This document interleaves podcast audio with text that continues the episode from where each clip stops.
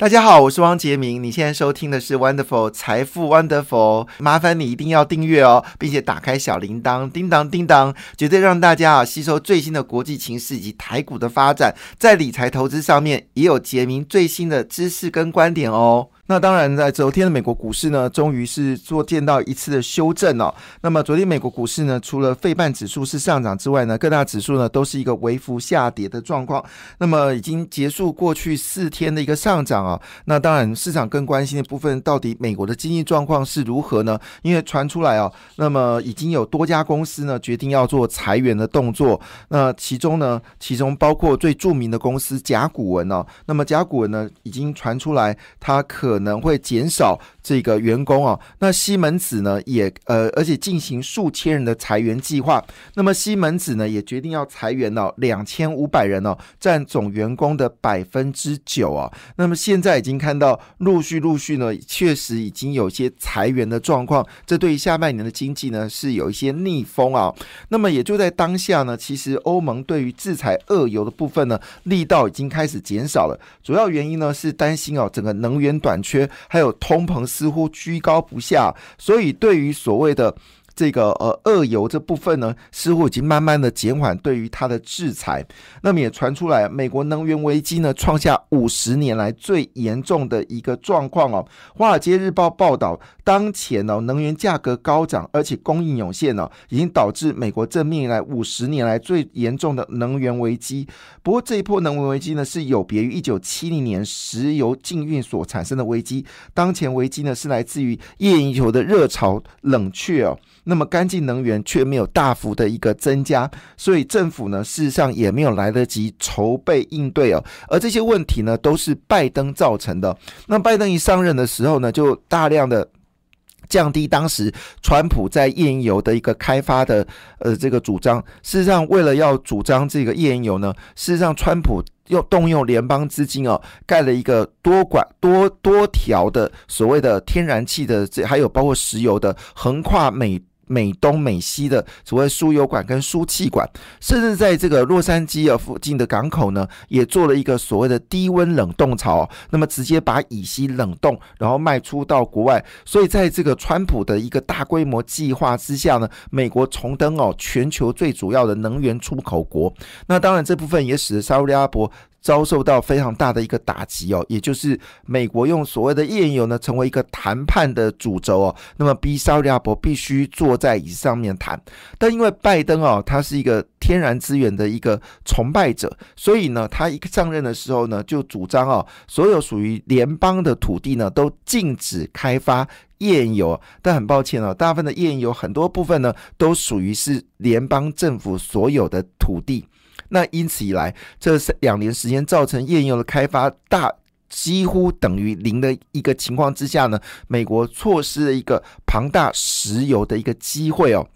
而此时加拿大的这个油油砂呢，基本上炼制也不够强劲哦，那么以至于说。当俄乌战争发生之后，美国就遇到了从所未有的能源危机啊。那报道也指出哦，这场能源危机呢，在过去十年哦，颠覆美国能源的界的可负担能源水力压炼法开采页油，可供应美国国内最便宜的能源，风力跟太阳能也更平价。但事实上呢，发现到一件事情是。做不到，所以现在退而求其次呢，在寻求核电厂的发电。美国再生能源呢，其实过度凌乱无章啊，石油与天然气生产资源减少，政治人物也没有采用相关的行动哦。那么加上新冠疫情对经济产生的意外的冲击，以及俄罗斯攻乌克兰加重全球能源供应的问题哦，那么也使得全球能源整个大混乱哦。那么煤炭呢，在二零一六年遭受天然气取代之后呢，页油热潮呢，从美国从油气进出进口呢，变成是进出口国。那么投资人呢，用所谓的超低贷款呢，纷纷投资水利压电法来开采这个页油，使得二零一零年到二零二零年呢，美国成为全球最强的石油跟天然气的一个出口国，也降低了油价跟天然气哦。但是回头一句话，因为整个拜登的政策呢，使得整个页油的力道就变减少，造成目前呢欧盟制裁俄油的力道呢也就跟着减少。那么当然，这个油价呢在昨天呢是回跌啊，也造成了就是昨天呢道琼斯股票呢呃道琼斯指数呢是下跌的一个状况哦。那另外一部分呢就是有关苹果，苹果预计发布这个七年、十年、三十年期跟四十年的债券。债券哦，替库藏股去配息用途筹资哦，所以表示呢，其实。苹果呢要积极的买回库藏股哦，那这些呃四十年、三十年债券呢，都有高盛美国银行跟摩根大通哦进行来做承销，对债券市场投入一股清流。那当然在这个过程当中呢，波音的股价则是大涨哦，波音昨天股票呢大涨六点一三个百分点哦，股价回升到一百六十九点零七哦。那这个相对应的股票叫龙钢哦，那么龙钢呢是属于特殊钢的一家公司，主要做的呢。是跟这个呃，就是我们说的呃，就是我们说航太工业所需要的钢铁有些关系哦。每一年配息呢都非常的稳定哦。那这个情况之下呢，实际上荣钢最近的股价呢也开始往上走高，而荣钢呢这个也有一些特定的买盘介入哦。好了。回头我们来看一件事情，倒是蛮意外的事情是，车用大厂哦，安森半导体哦，它是五大车用半导体哦，昨天意外的股票下跌了四点六七个百分点，至每股六三点六六元哦。安森美呢，在二零二二年第二季财报呢，其实表现的都非常强劲啊，而且它的前景呢是抱着乐观呢，而且市场上的状况也非常好。它公布业绩哦，年增率是二十五个百分点哦，净利率为四点五六亿美金哦，而且呢，这获利呢，已经毛利率调高到将近百分之五十，优于市场的这个。呃，预期哦，竟然股价大跌四点六七个百分点呢？到底发生什么事情？好，那美国的经济其实并没有想象那么糟糕，美国的经济动力反而比台湾强哦。那么公布七月份的这个制造业经济呃 PMI 采购经验指数呢？那么数字出来结果是五十二点二哦，虽然是低于前值跟预期哦，但是还是一个扩张的状况。那么，这是我们刚才讲的是这个呃七月份 Market 制造业。采购经验指数啊，那就供应商协会所公布的制造业指数呢，分数也非常高，五十二点八，表示供应商部分呢，其实还是相对乐观看美国的经济哦。那联准会呢，打算复制八十年代的福克尔式的升息哦。那股市呢，与未来四年将会恢复过来，而且在年底股市还会再创新高哦。这是最新最乐观的机构，叫做。方呃方 straight 方 straight 的创办人 Tom Lee 哈，Tom Lee 看起来应该是亚洲人哈，他认为说美国经过这个呃就是九月底最后一次强劲升息之后呢，美国股市呢很可能会有强劲的反弹。确实哦，在今天的《工商时报》的 A 八版呢，也一则令人振奋的消息哦，就是美国股市呢已经进入到甜甜价格哦，甜甜圈价，那么散户呢已经进入到。市场呢疯狂做买进哦，昨天非半指数是上涨的。那么受到美国联准局多次的升息之后，加上企业前景呢，企企业成长前景转趋悲观哦，很多科技股为主的纳斯达克今年至今是跌了二十一个百分点。那事实上，很多半导体股票呢，今年以来跌了超过百分之五十哦。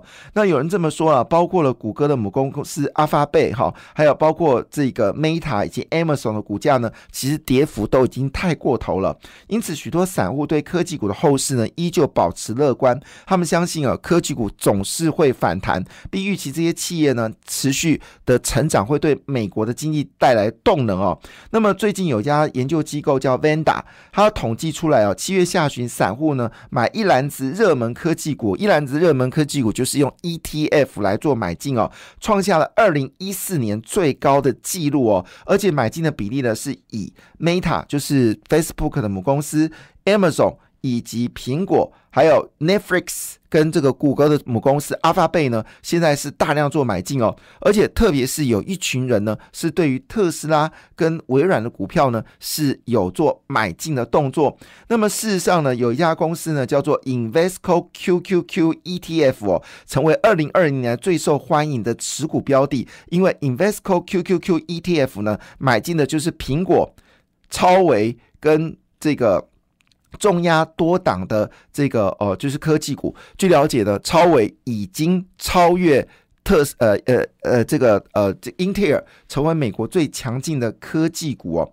那么事实上，更多的杠杆基金呢，因为加码了所谓的辉达等科技股哦，最近也看到投资者大买哦，必须希望在这一波股票起起伏伏里面呢。大赚一笔哦，那么当然，最近的科技股的反弹已经让这些注压者享受到许多的甜蜜果实哦。那预期美国的这个升息在未来这几个月一定会放缓哦，所以科技股迎来了一个强势的反弹。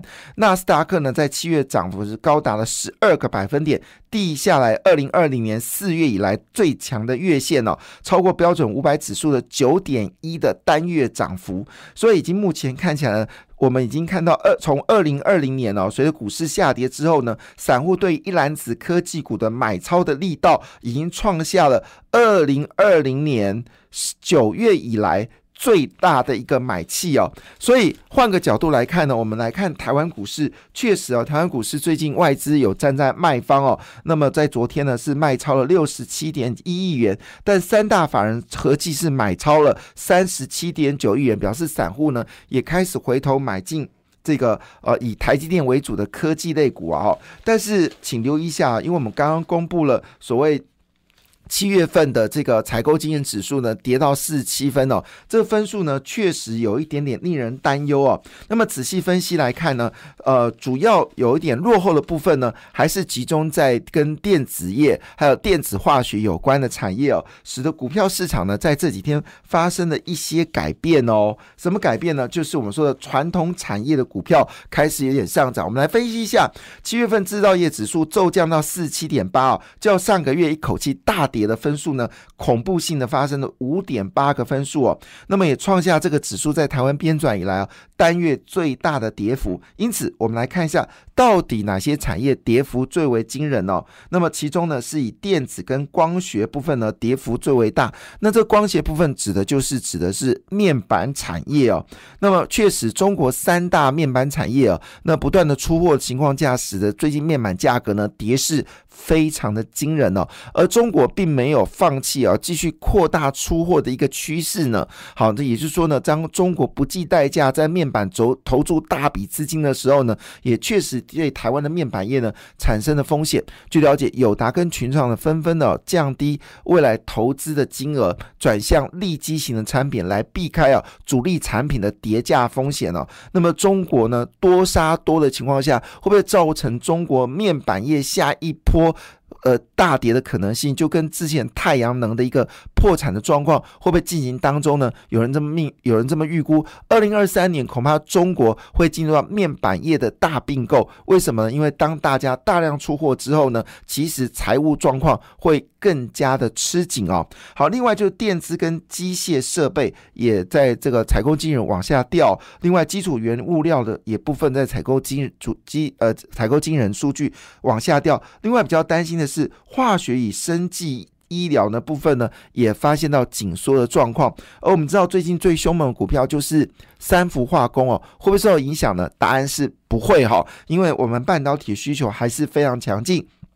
好，另外部分呢，哪些部分是扩张的？是交通工具跟食品及纺织呢？这部分呢，还是属于扩张的一个状况。所以股票上面呢，也确实显示哦，这两天的股票呢，特别砍的最凶的是跟笔电有关的，跟面板有关的。哦。那事实上，寿险因为六月份已经开始低阶哦，包括高股息的股票以及金融股哦。好，那我们仔细来看呢，到底状况是如何呢？好，我们看到了股票里面呢，其实。最凶猛的股票呢，是来自于所谓的嗯传统产业。我们先来看一下昨天呃比较凶悍的股票有谁呢？哈，那么第一个，我们刚才说整个采购经验指数呢，在车用部分呢表现的非常强劲哦，所以昨天耿鼎是属于这个汽车零组件呢，昨天是以涨停板哦。那么耿鼎在呃前一波呢，跟这个。呃，包括提维西啊，包括东阳啊，曾经有一波大幅的上涨。那随着呢，就要公布七月份的业绩哦，很可能呃整个车用电子部分呢会有强烈的表现呢，所以耿鼎股价呢就往上走高了。另外就是万载。万在昨天呢也是涨停板，是连续两天涨停板，它也是属于汽车零组件部分哦。好，另外就是我们说巨翔哦，那么巨翔股价也今天终于啊发布了涨停板的部分哦，因为它属于非消费性的电子的客户正在大幅的增加哦。那这个非电子的，就是指的工业跟车用部分哦。好，这是我们看到的整个在昨天的涨停板的股票里面呢，有三档股票呢。基本上都跟电子汽车有关哦。好，另外呢，昨天涨停板的第一档股票凌华，因为公布第二季的获利呢。爆冲哦！上半年已经赚赢了全年的获利哦。好，另外呢，在这个钢铁股部分呢，也有两档股票呢，昨天表现非常强劲哦。一个是中钢构，一个是海光哦。好，另外一部分呢，在这个通讯卫星里面也有所表现。感谢你的收听，也祝福你投资顺利，荷包一定要给它满满哦。请订阅杰明的 Podcast 跟 YouTube 频道财富 Wonderful。感谢，谢谢 Lola。